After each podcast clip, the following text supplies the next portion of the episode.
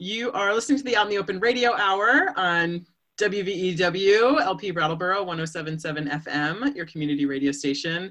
We are not broadcasting live at this time because there is a, a, pandemic that you may have heard about. But we are very excited to have Desmond and Tyler here from Mount Island Magazine talking with us. We're live presently in this moment, but when you hear this, it will not be live any longer.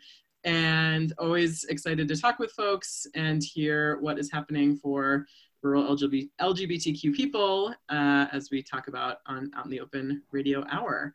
Desmond and Tyler, thank you so much for being here. Thank you for yeah, having us. do you want to introduce yourselves? What uh, What do you want listeners to know about you? And maybe Des, we can start with you. Okay, sure. Let's see. My name is Desmond Peeples.com. um, uh, let's see. Uh, I uh, am a uh, born and raised Vermonter and the uh, publisher, editor in chief of Mount Island Magazine, uh, which I started with a bunch of wonderful friends. Um, oh, say five years ago for a very short period. We went on hiatus. Then last summer, spring, we came back with this brand new focus of bringing rural LGBTQ and POC folks together. And I do it because I uh, am a writer. I've been working in small publishing uh, as a way to kind of get my feet wet in the industries ever since I graduated from Goddard College. Um, and I think of publishing as uh, one of the most wonderful ways to build community and celebrate each other's creativity. Mm. So, yeah. Cool. Uh, and Tyler, how about you? Yeah, uh, thanks. I'm Tyler, and I was recently published in Mount Island, which was a great privilege, and I'm really happy about it. It was my first poetry publication, so that was Woo. awesome. And I live in northern Vermont, uh, a little bit north of Montpelier, uh, kind of far out in the middle of the woods. And I am currently working on an MFA at Vermont College of Fine Arts and have also studied at Goddard College. Um, oh, right. I know, right? I did a master's there about 10 years ago in gender studies and creative writing. Oh. And took, took a long break from writing and finally came back to it when I went to VCFA, hmm. um, which was great. I'm happy to be back at it yeah. When um, Des, I hope you don't feel embarrassed by this next statement. I think you will enjoy it. Um, Tyler, we had a, um, Desmond, I will also say, is on the board of Out in the Open, um, and we had uh, bore a whole organization retreat in early November, like either right before or right after the first issue came out. I don't remember which, but mostly what I remember is Desmond like totally gushing about how amazing um, your piece was that was in the magazine and like bringing oh, the broad, so bringing nice. the broadsides uh-huh. um, and the oh and just like yeah, it was really beautiful um, and it was really fun to yeah, really fun to share that weekend. And so I'm excited that to have you on the show and get to talk with you too. And yeah, yeah. Anyway, it was fun to share in Desmond's. It was fun to share in Desmond's excitement um, about that. I'd love to hear more about Mount Island coming into being. And as you mentioned in your intro, sort of the magazine being launched five years ago and then taking a little bit of a break. And yeah, share about those kind of early days and then about this like rebirth as it is. Sure, sure. Um, well, a lot of uh, writers and artists uh, do this thing of like, oh, I'm. Why don't I just do it? You know, uh, looking at uh, small publishing, um, trying to get your work out into the public, and really one of the first ways to do it is to do it yourself. I think for a lot of people, or to mm. do it with mm. your friends. And so when I first started Mount Island, that's what it was. It was with um, my old childhood friend Genna Rose Nethercott, who is an incredible poet, has several books out now. My God, um, she uh, and I, Sadie Holiday, uh, who also grew up with us. She's a she's incredible uh, music stuff out in LA right now. Um, she's the music editor, um, and Evan Lorenzen went to Marlboro. He was the art editor. We were all just like, let's just come on, let's just put stuff together. Um, and it was really, in that respect, not unlike many other literary magazines at the time. Um, interesting and quirky and like very idiosyncratic, but just, you know, that was what, what, what we were able to put on the table. Mm. But then, you know, that really, I don't think is enough to keep people together as a, as a group, as a, as a, uh, a force. and I think, um, after you know that was five years we went on a hiatus i said mm-hmm. and uh, in that time i worked you know much uh, in many other different capacities in the publishing industry saw um, what it is to really run you know marketing campaigns you know in, in a really bootstrapped independent uh, fashion and so i think uh, i also in in working deeper into the, into the publishing industry saw how troubled the industry is and how uh, divisive um, and ill-informed well-meaning editors can be mm. so i think um, it was only was maybe in the middle of that period. Um, I don't, gosh, I don't remember the years, but there was a, We Need Diverse Books was an organization, kind of the first organization that came around uh, along with VIDA, uh, Women in the Literary Arts. I think that was, mm. uh, is VIDA's uh, first focus. Um, those two organizations really burst onto the scene and were like, "Yo, publishing is ninety percent white. Mm-hmm. Uh, it is, yeah. It, it, it, it's there's all there's just with every creative industry, there's uh, it's become very clear over the past several years that we need to make enormous changes and bring equity uh, and justice into how we represent people and how people are able to participate in their representation. Mm-hmm. So that's why uh, Mount Island, uh, why I felt like it was time to bring us back. Mm. And uh, I also I uh, got my MFA at Vermont College of Fine Arts in the uh, low residency MFA program, and that's where I really, you know, came into again a community of of uh, writers and artists really mm-hmm. ready to uh, come around their uh, craft in a different way, mm-hmm. Uh, bring the fire back. Yes. um, yeah. Thank you for sharing that. It's yep, like so many creative industries. Um, full of white people. And yeah i think you know mount island is like such a breath of fresh air in so many ways um, for so many people. So it's i would also want to point yeah. out that we're certainly not the only ones doing this anymore. Absolutely. You know, like we i think we have a really specific focus of bringing um, an in, like a inter intersectional understanding of uh, the issues that face rural folks who are who are LGBTQ and POC, because mm-hmm. that's really actually a, a very cross-section population in ways that people that um, you know, heteronormative and, and white folks living in rural places or all around the country don't necessarily understand. Mm-hmm. Um, it's actually, I think, like 35%, like this, if you're uh, a person of color living in a rural area, you're 35% more likely to also be LGBTQ plus. So mm-hmm. uh, there's a lot of, there's, I think there's a lot more than we even understand yet that bringing these two populations together uh, can be for, for uh, the larger conversation for, for ourselves. Absolutely. Yeah. Are there other things about that particular intersection of experience that you hear either from readers or that you're hearing from other authors or say more about that and tyler feel free to jump in too yeah i think it's really just been the a surprise response from people saying mm. we have never had a place like this to come together and we are so happy too mm-hmm. and uh, and so for me you know i myself i'm a person of color and and queer trans i i think of uh, the opportunities that I've had to see these two communities come together as you know surprising and beautiful and and and um, and new and needed. Mm-hmm. So I mm-hmm. think everybody that has uh, well, not everybody. We've gotten a lot of angry emails as well. uh, mm.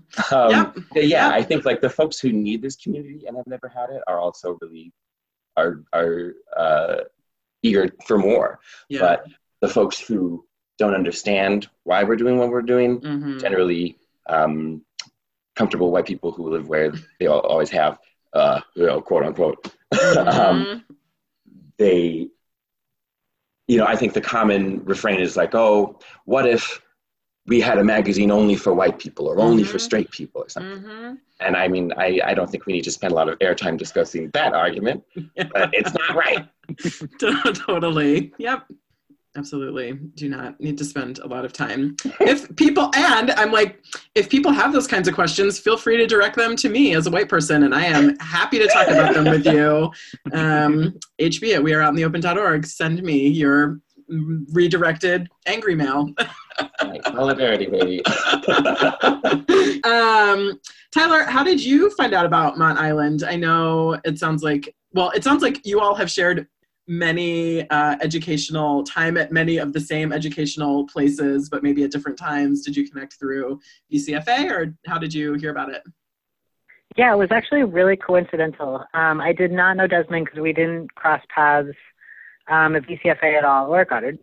And um, I think at one point while I was, had been doing my MFA, maybe a year or so ago, I was looking into journals that existed pretty much anywhere at all about um, queer experience, and if there were any that were dedicated particularly to queer people and queer voices. And um, Mount Island was one of the first things that came up, and I was like, oh, it's in Vermont. You know, it's mm. a couple hours away from me. I was super excited about that, especially because it was also about the intersection of POC voices as well. And you know, I had been thinking a little bit about starting my own journal, and I was like, oh, actually, this is already happening, exactly what I sort of envisioned. So I'm, it saved me a lot of work, basically. I don't have to create a journal anymore, but it already exists. Um, and I was really excited to hear about Mount Island. And I ended up submitting to it but still before I really knew who was even uh, reading for the journal. And then I found out a bunch of people that I did know actually were readers for the journal, um, and a lot of people connected with VCFA, um, mm-hmm. which was really cool. So it was just a really great kind of circling around to find this community that was right there in my backyard that I didn't really know about. Um, but I'm very happy it existed or exists still and is back in existence. And um, it's definitely you know a community that I want to keep in touch with and certainly a journal that I'll keep reading. Mm-hmm. Um, yeah, I'm glad it exists. Thank you, Desmond. I would like to say um, I read your submission uh, and had never, I didn't know who you were that you went to uh, VCFA. I don't think I read the bio or anything. I was just, I love this poem. I had somebody else read it and they were like, oh, that's Tyler. yeah, it's funny. Yeah, a lot of people that read for Mount Island people that I know well and have been in classes with, and they probably helped me workshop those poems. So, uh, so it was, it was nice. It was very validating to just to you know have a great opportunity to get my work out there. That's awesome. This I am not very familiar with the world of like like I guess the background world of like literary publishing magazines, and so I imagine some of our listeners also are not. So is it uh, uh like tell me more about like the group of readers who's reading for submitted works and like i don't know this feels like a very basic question but i don't have totally. an understanding and like what's that process like how did you it seems like you have a big team of folks um, working with mount island like how did that crew come together? And yeah what's sort of like the the background isn't quite the right word i'm looking for be like behind the scenes. Yeah um, totally. yeah. let's lift the curtain. Yes. Um, so uh, i think like i said a little bit earlier like when we when i first started mount island with uh, just different friends around the country who had nothing to do uh, well you know it's, it's, you always have something to do but i think most magazines are run in the middle of the night uh, you know, between classes. It's often students writing them, often students at um, writing programs doing the reading if they're a funded uh, magazine, but any independent magazine or publishing house with no like institutional backing will generally be volunteer run or or you know on the half of a hairstring. Is that even a French shoestring? It's really shoestring is French now. You just wrote it. You just wrote it. yes, poetry. um, so the, our current team is a lot of friends from VCFA and, and just people who were kind of in my creative circle at the time that this was brewing and were interested. Um, and let's see, we have our first intern who is also from VCFA right now. And let me just say something about VCFA. Vermont is very lucky to have this school. Oh my God. I mean, it's, they've really been bringing an incredible uh, amount of mm. energy into the central Vermont region and really all over. Mm. Um, so we are Mount, Mount Island's not the only one lucky to have them. Arts promotion. Yeah. So then, when you get submissions, you're calling for submissions. Is it once a quarter? And then, what's the like? How do you choose? Excellent. I'm sure people send you a lot of amazing things. Well, so we have um, every every every publishing house's submission schedule will be different mm-hmm. on on their production schedule. You know what they're putting out uh, throughout the year. So we have um, a quarterly uh, digital magazine, the, uh, annual print anthology, and then just little special projects like Tyler's Broadsides. So uh, we we are open year round, and then in a very like short window in the in the winter uh, spring for the anthology, and uh, but that may change, you know. So keep your eye on submittable.com, uh, mountisland.submittable.com. Yeah. Send in your fabulous things. Yeah. I'm curious to hear more, yeah, about like what writing means for each of you. And I know Des, you're also a writer, and in addition to being an editor and a publisher. And um, yeah, I don't know. Let's let's chat about that. Tyler, what does writing mean for you in relation to any way that you'd like to interpret that? Yeah, sure. That's such a big question. Um, I was thinking about that question earlier and was trying to sort of understand, you know, what my angle was on that. And I realized that writing, I decided, is sort of that interaction that you have with a new lover and you don't really know them very well yet, but you're kind of getting to know them and you're kind of testing the waters. And I feel like that's where I am with writing, and I'm still sort of developing this relationship with it. And it's always surprising me. You know, sometimes I'll write stuff and I'll be like, well, I have no idea where that came from. Um, but I've definitely found it to be a really useful tool or exercise, I guess, to kind of understand myself in a way, no matter what genre I'm writing in. And sometimes I'll write something down and be like, oh, now I understand that part of myself better. Or I have words to describe something that I didn't have words for, for before. Um, so it's kind of this ongoing evolution I have with writing. I write mm-hmm. poetry, fiction, and essays, so I kind of bounce around between a lot of different things. But pretty much everything I write does tie in with being queer and being trans somehow. Um, so that's definitely kind of a main focus for me, mm-hmm. and definitely interested in queerness in relationship with nature, um, which kind of ties in with Mount Island, just looking at really, you know, like living rurally. Um, I spend a lot of time. I spend a lot more time, you know, out in nature than with people in a way, and certainly with probably more with nature than with queer community. Um, so it's a lot of sort of exploring my relationship as a queer and trans person with the natural world.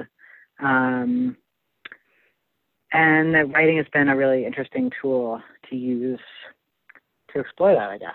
So yeah, I think my my relationship with writing is still evolving, and we'll see where it goes. Mm-hmm. I'm like, I can hear that you are a writer in that response, just like use of metaphor. Um, and yeah, I think like that that resonates a lot for me. Um, yeah, I mean, I just I I often speak in metaphor and find that really powerful way to like understand a relation to someone mm. um, or something. Yeah. I suppose. Um, Des, how about you? I I also really love that uh, that metaphor. I mean, it, it's in the way that like I don't know why I'm doing this weird thing to this person that I want to be close to. You know, I want to be close to language. I want to be close to the way we communicate. Uh, that's what I think writing is. Um, is you know the most the most uh, passionate way you can most passionate and uh, communicative. I'm gonna you're gonna cut this part too. No i'm kidding. You can actually include it because i say this all the time. Um, good writing i don't i don't know who said this but i'm stealing it. Good writing is good thinking. Mm. and so it becomes good action if you sit with it for long enough. Mm. And I think that's, you know, I there's so many ways that we act and and think, you know, without um, any control or, or reason why, you know, or or without letting ourselves understand or kind of like carve out um, the shape of why we are doing what we're doing. And writing, I think, is how you how I carve that out for my brain and, mm. and for other people as well. You know, it's something you can put down and say, you know what, I've done this. I've been working on this for a little, for a pretty long time. So it's here for you if you want it. Mm. Um, and and you know, I don't know. It's also kind of this possessiveness that I like about myself. Like this is my idea. Yes. I mean, it's written this way. I don't know. At the same time, you can't protect that like part of your you know you, you put the you write the story down and it has uh, it's no longer yours mm-hmm. uh, but people you know when people pick it up they recognize you they can still see like oh this is made in the way that this person only this person can do it mm-hmm. uh, and yet they're still kind of pulling pieces that you yourself as the writer don't think you put in there you know, you know they're creating new life and new beauty out of this thing they also recognize you created uniquely from from whatever your crazy world process has been. So I don't know. It's it's like life. It's mm-hmm. yeah, yeah. I'm not cutting any of that part. oh, really? Okay. Shoot yourself. Tyler, do you want to? Can you share some of your writing with us? Will you Will you do a reading for us in this interview? Sure. Yeah, I can do a mini reading. Cool. Yeah, okay. Yeah, maybe I'll read two short poems, one of which was in Mount Island, and then maybe one that is in the same collection but was not published by Mount Island. Cool. Um, it's kind of related.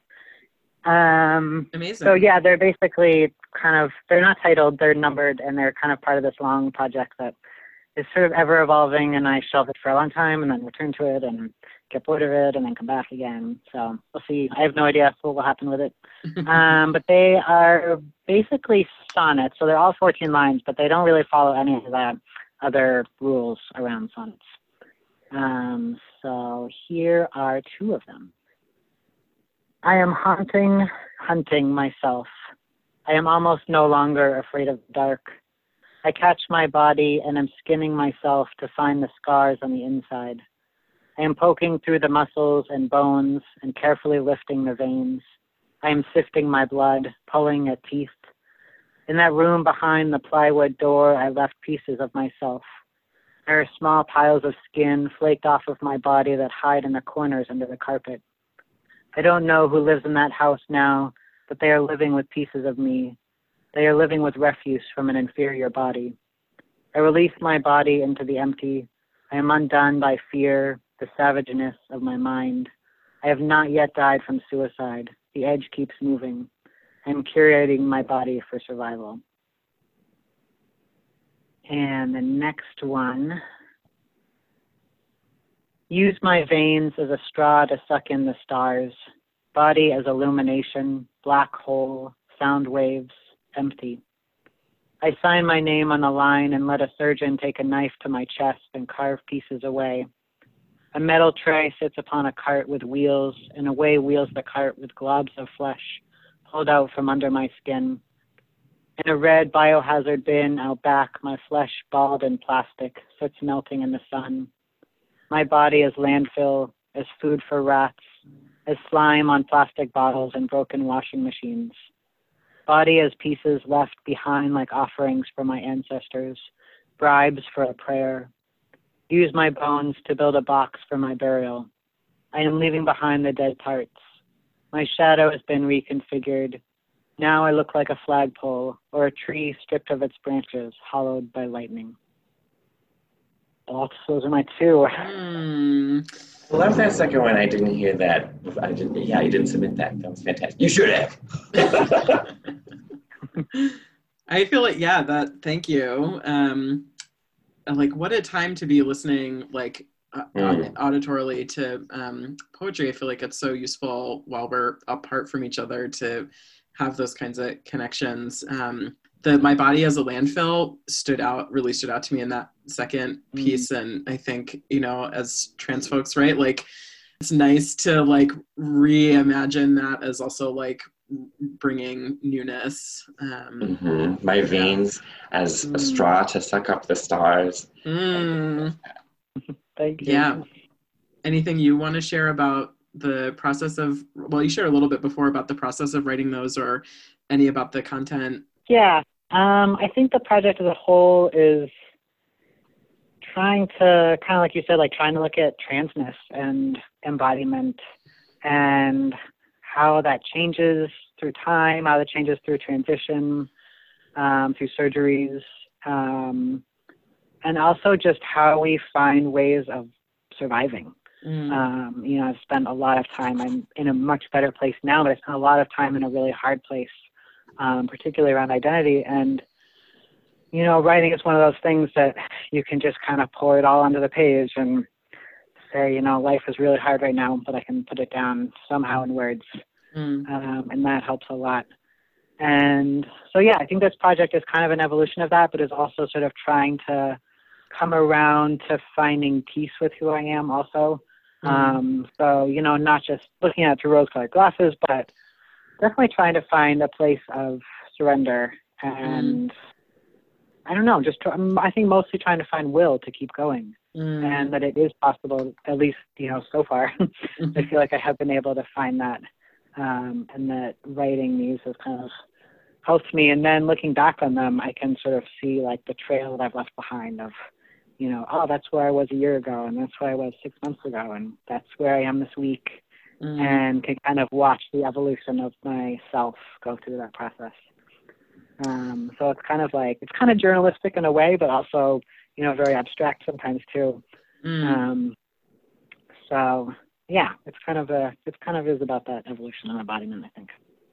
Yeah, um, that is really powerful. Are there uh, like a yeah? I'm curious about your editing process and if it, you know it sounds like this project has been over time while there's also been shifts in your person self and identity and all that kind of stuff and are you yeah do you sort of like are you leaving pieces that have been finished in the past uh, sort of or are you going back to those pieces and editing them as you've shifted over years or yeah what is what is that part of your process like Yeah, I think I have sort of edited them closer to the time when I wrote them and Mhm. then have kind of let them be.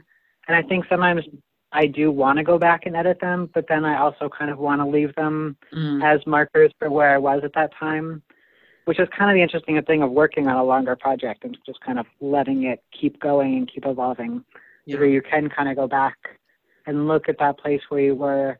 And I feel like sometimes editing is me in the present going back and editing me in the past, whereas I kind of want to leave me in the past back there and then also kind of leave it untampered with in a way to be like, oh, yeah, that's where I was then. So I'll tinker with words sometimes in little ways, but I think sort of the overall ideas I tend to kind of leave where they are Mhm. and then hopefully if I keep going, I haven't written on it for a while, but this kind of inspires me to keep going.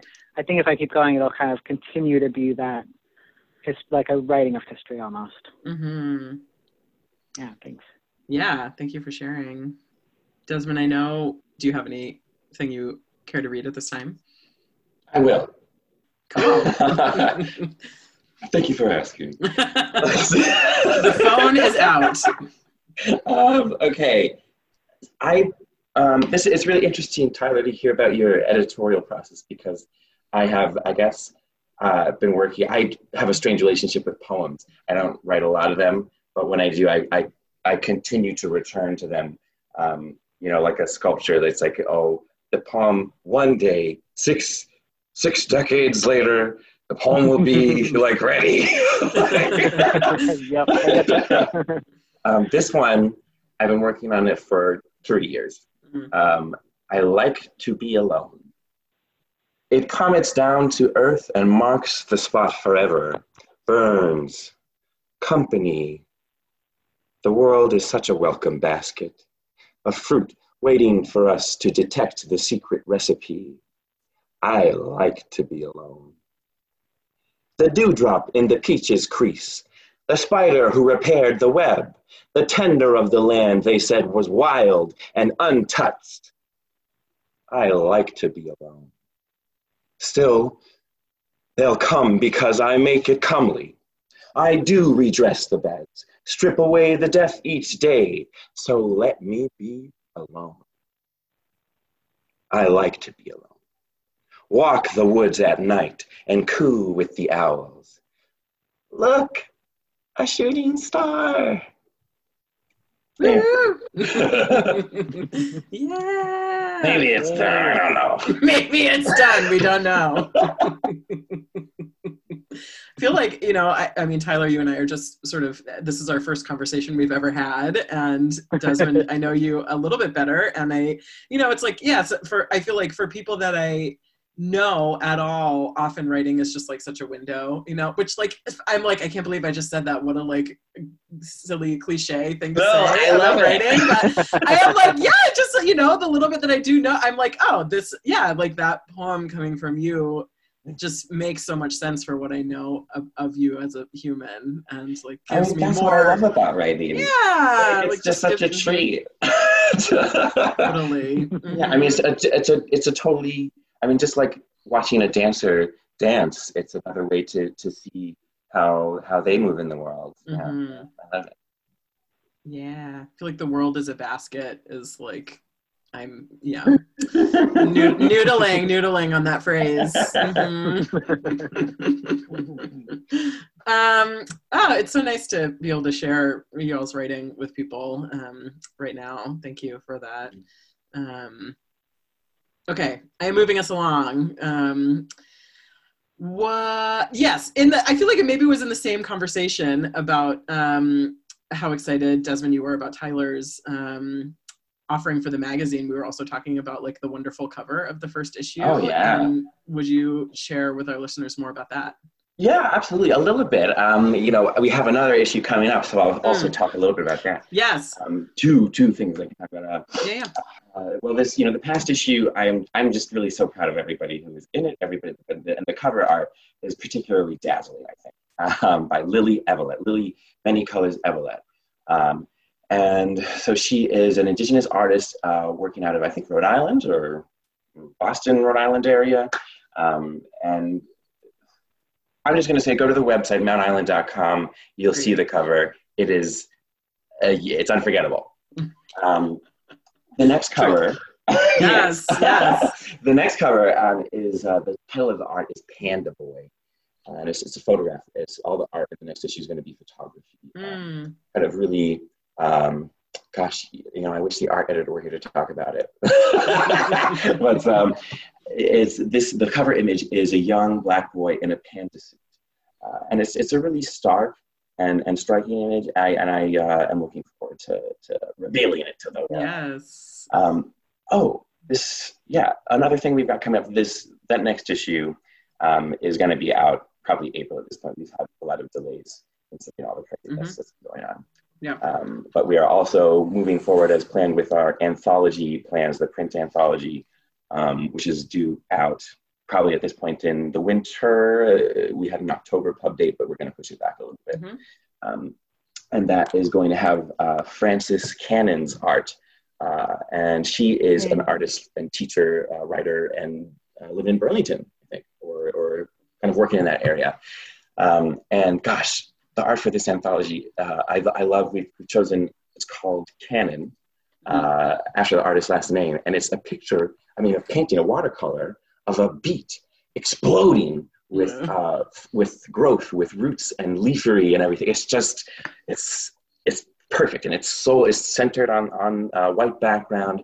Just the only, you know, like almost the Big Bang, but Mm. beets and produce. And, Mm. like, Mm. I can't wait. Say more about the anthology. Is it Yeah, it's oh, writing should that's say- already been in Mount Island, or it's it's just it's you know I feel like This is going to anthology can our mean a lot of different things. Anyway. Yeah, yeah. So this is um we're do, we're pulling together work, new work, and we'll probably pick a few that have already been in in, in um, Mount Island. But we're we have three guest editors who are soliciting uh, from writers that they love, Mhm. and so uh, uh, those edit- those editors are Samuel Kolawole, uh, whose book um, The Road to Salt is coming out from uh, I forget which publisher, but it's coming out soon, and it's going to be fantastic. Mm. Um, and there is Jericho Parms, who is an essayist, um, and works at VCFA as the Diversity and Equity something something. Um, Totally, totally. oh yeah. um, and and Ruth uh, Rodriguez, Rodriguez, who runs Antidote Books in Putney, Vermont, uh, is the poetry guest editor. So there, those three are choosing some incredible work uh, that's coming in, and um, uh, it's I just yeah, it's oh oh oh here we go the theme. Yes. the theme of the anthology and all the work that's going to be published in it is revive uh, Mm. with an exclamation mark. yes. Uh, you know, it was kind of talking about how we as Mount Island are reviving, but I feel Mm. like now it's going to be coming out. Hopefully, at, at the end of this uh, terrible pandemic, Mm. maybe it will uh, resonate in another way as well. Mm, mm, yeah. You have a poetry contest that's also coming up. Oh wow! Think, yes. Yes. Tell us about that. Tell us about that. And like, uh, yeah, is that still on track? And then also, I would love, yeah, for to folks to learn about um, Lucy Terry Prince. Also, if you want to say a little bit about her. Yeah, so, well, our poetry contest, the Lucy Terry Prince Prize for Rural Poets of Color, uh, uh, submissions close on the 31st. So, uh, get them in. But the, you know, we're giving out some prize money, $500 to the first prize winner and uh, smaller amounts to first and second. And all, and uh, the, those three, uh, first, second, and third people are invited to uh, panels, a two-day panel discussion in the fall um, on rural, on race, the arts, and the rural. Mm. And one of those days is going to be in Brattleboro, and another one is going to be in um, Montpelier. And so by that, we were trying to kind of uh, twist the traditional uh, literary contest and and uh, ensure that there's a bit more community engagement, that the uh, work that gets submitted and shared is is brought onto the ground, mm. Uh, rather than just you know you can enjoy this if you can pay for our magazine. Mm. Yeah. Mm. Yeah, amazing. Um, and did you say about who Lucy Terry Prince was? Oh, yes, Lucy Terry Prince. I just I feel like she is an amazing woman from amazing. like Vermont history and it seems worthwhile to let our folks know who she Absolutely. is. Absolutely. Let me yeah. just get the dates right. Sorry. Great. um, so Lucy Terry Prince is regarded as, as the first known uh, African American poet in English literature. And she lived right in Guilford, Vermont, at a time when you would not expect her to.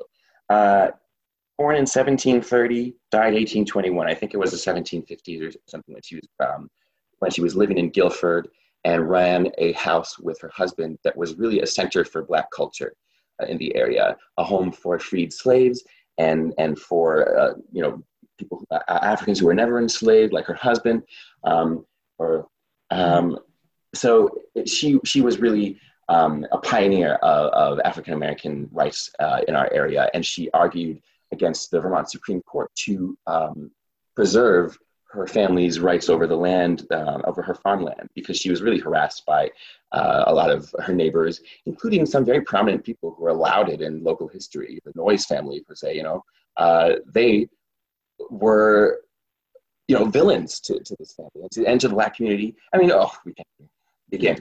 But so, she, so to me, Lucy Terry Prince is, you know, uh, coming from a, a black Vermont family, I think of Lucy Terry Prince as, as someone who I've always wished that I could have known about. Someone uh, who proved way, you know, far before uh, anybody was telling me and my family that we couldn't be here, that we weren't, you know, we, we didn't belong here, that we actually do and that we always have. So Mm-hmm. That's why we're celebrating her. I think, you know, that's something we say to folks all the time. And I think that's also been part of the story of um, that we tell about rural queer people, uh, you know, like, right. I, I think like seeing our lived experiences reflected in history of people who were here mm-hmm. before us is so powerful and important. And I think that's, yeah, like people, white people in Vermont love to say that like there's only ever been white people in Vermont. And we mm-hmm. know have like, for all the reasons that that is um, untrue. And not that we need to validate like folks of color's experiences in vermont by being able to point to historic figures. I think mm-hmm. like that's not what i'm saying. Like people's present day experiences are absolutely more than valid just on their own being yeah. here in the present time. But um, that's the thing. i think with these historical stories for me you know i don't for a white audience they maybe can be illuminating um, you know, history is not necessarily as you've been told, but for for audiences of color, it is validating. It's validating your existence, and so so I think like sharing those stories for the hundreds and hundreds of kids of color here who hear that every day. You don't belong here. You know, mm-hmm. that's it's for them. Mm-hmm. Does her? Do you know if her like is her house still standing? What's up? No, but you can go to Abijah Prince Road in yes. Guilford, and you can take a walk on it. It's beautiful. It's like a, a, a pretty secluded, mm-hmm. calm, wooded path. yeah, I remember that was I when I first moved to Brattleboro about ten years ago. Went out. Some friends were living at the end of Abijah Prince Road, and I just remember thinking like, I what is the history of this road? Mm-hmm. Like, there's obvious who is this person, and yeah. um, it's yeah, it's a, it's amazing to learn about them. Yeah, Abijah Prince is the name of Lucy Terry's husband, mm-hmm. who moved to the area from I think like Cayenne or something mm. like that. It was just mm. like a well-to-do. Um, mm. You know, I'm going to free my, I'm going to free this woman. We'll we'll buy a farm. Mm-hmm. um, thank you for sharing more about her. And if folks want to learn more about her, I know um, Shanta has been doing some performances, uh, like mm. some I don't know if she would call it historical reenacting, like mm-hmm. as storytelling as Lucy Terry Prince, but well, yeah, yeah. There's definitely she she's uh, also working with the Vermont Humanity Council right now, Vermont mm-hmm. Humanities Council, to do those talks around the state. And you can see that video actually, a, a couple of videos um, and links to different work of hers around Lucy Terry at our website um, at mountisland.com/lucy. which is also where the contest. Sweet. Amazing. We've got between five and 10 minutes left um, in our time together today.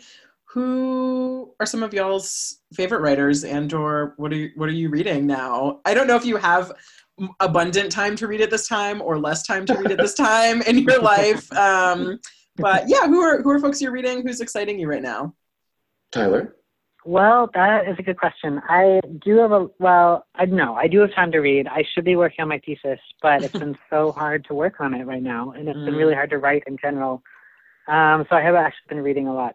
Instead, it's sort of putting things off, but I call it inspiring me instead of um, not doing my work.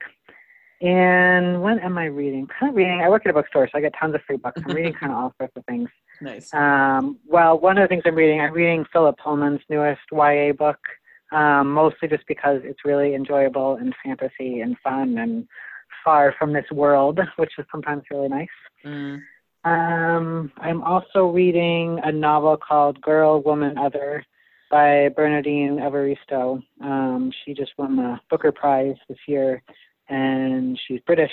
Um, and has a wide cast of characters, a bunch of them who are queer actually. Um, it's a great novel. It's really talks a lot about um, femininity and feminist stuff in uh, particularly in London, but kind of you know as a general conversation as well. Um, so that I really recommend.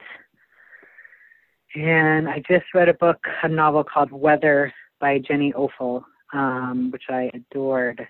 Uh, it's written in kind of like short vignette paragraphs um, and it's about this woman who it's kind of about climate change, but it's um, also about a lot of other things. Um, just like really beautiful languaging. And so that was really good. What else am I reading? Oh, I will. I read recently a book by Garth Greenwell called Cleanness. Mm-hmm. Um, and it's amazing. Um, he's gay, and the main character is gay, um, and it takes place in Eastern Europe. I'm forgetting exactly where at the moment. Um, but his languaging is just incredible. He's an mm. amazing writer, one of my favorite queer writers. Um, I definitely I recommend that for sure. I am furiously jotting things to read.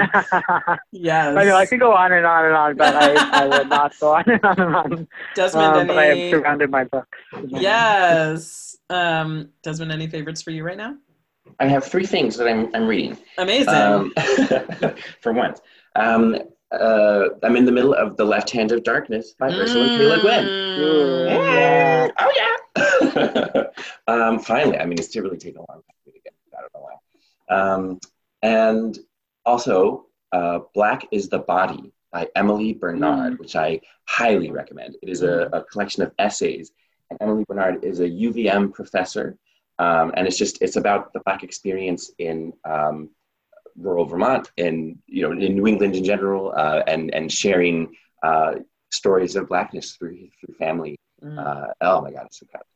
Uh, and she's just the most wonderful person too. I had lunch with her at VCFA uh, back in the winter. Um, and then, oh, what's it called? Ryan Van Meter's uh, book of essays about um, growing up and coming out as a gay man, uh, if you knew then what I know now. Mm. Um, and it, I think it's just uh, a, a, teacher of mine recommended it. Jessica Hendry Nelson recommended this book just as an incredible example of the craft of essay. And mm. I couldn't agree more. Mm-hmm. Good recommendations. Um, I will definitely. Can I make one more actually? Absolutely. Cool. Yeah, I just want to promote my friend who is also a local author. They live in Burlington. Um, and it's a novel called Poet, Prophet, Fox by M.Z. McDonnell.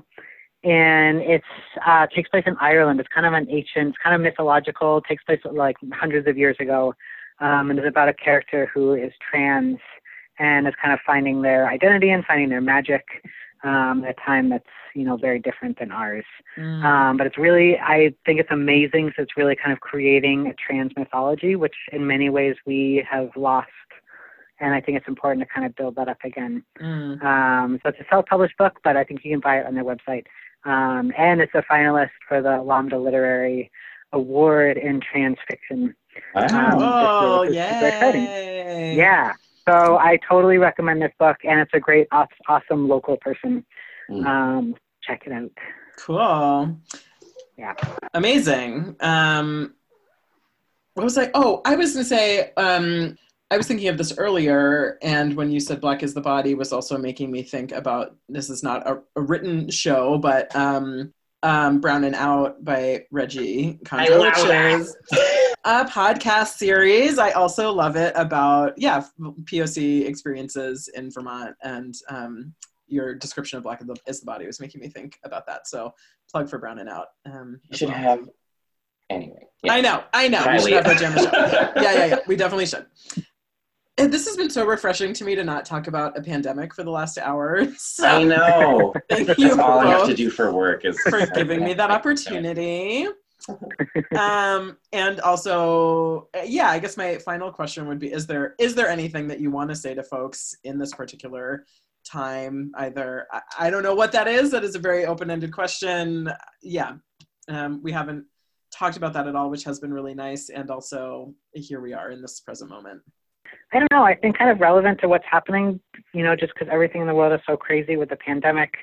But I also see I've been offline a lot, which is actually like not reading the headlines, which has been really good for my Mm, mental, emotional health. So I recommend taking a break.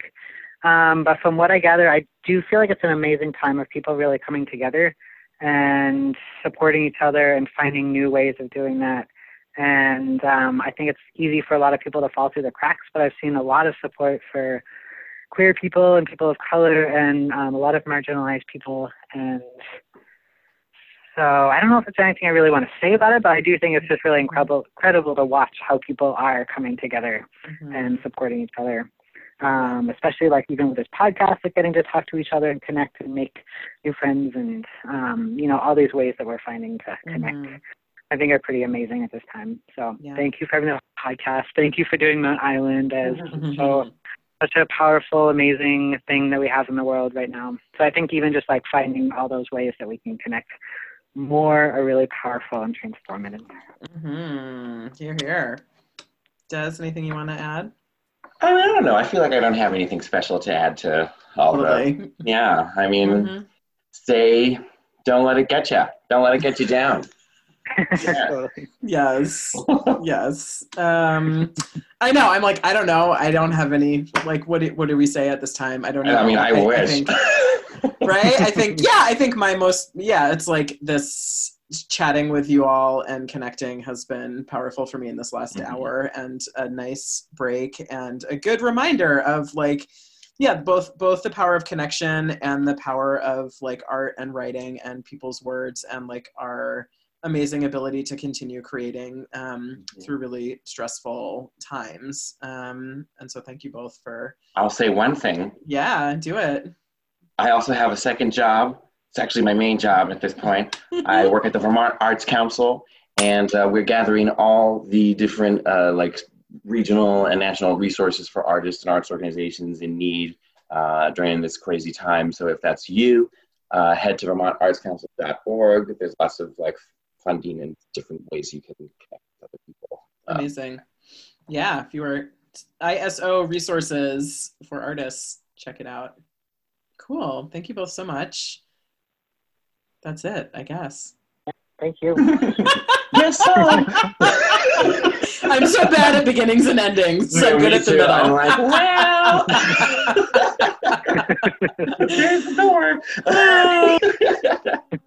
door.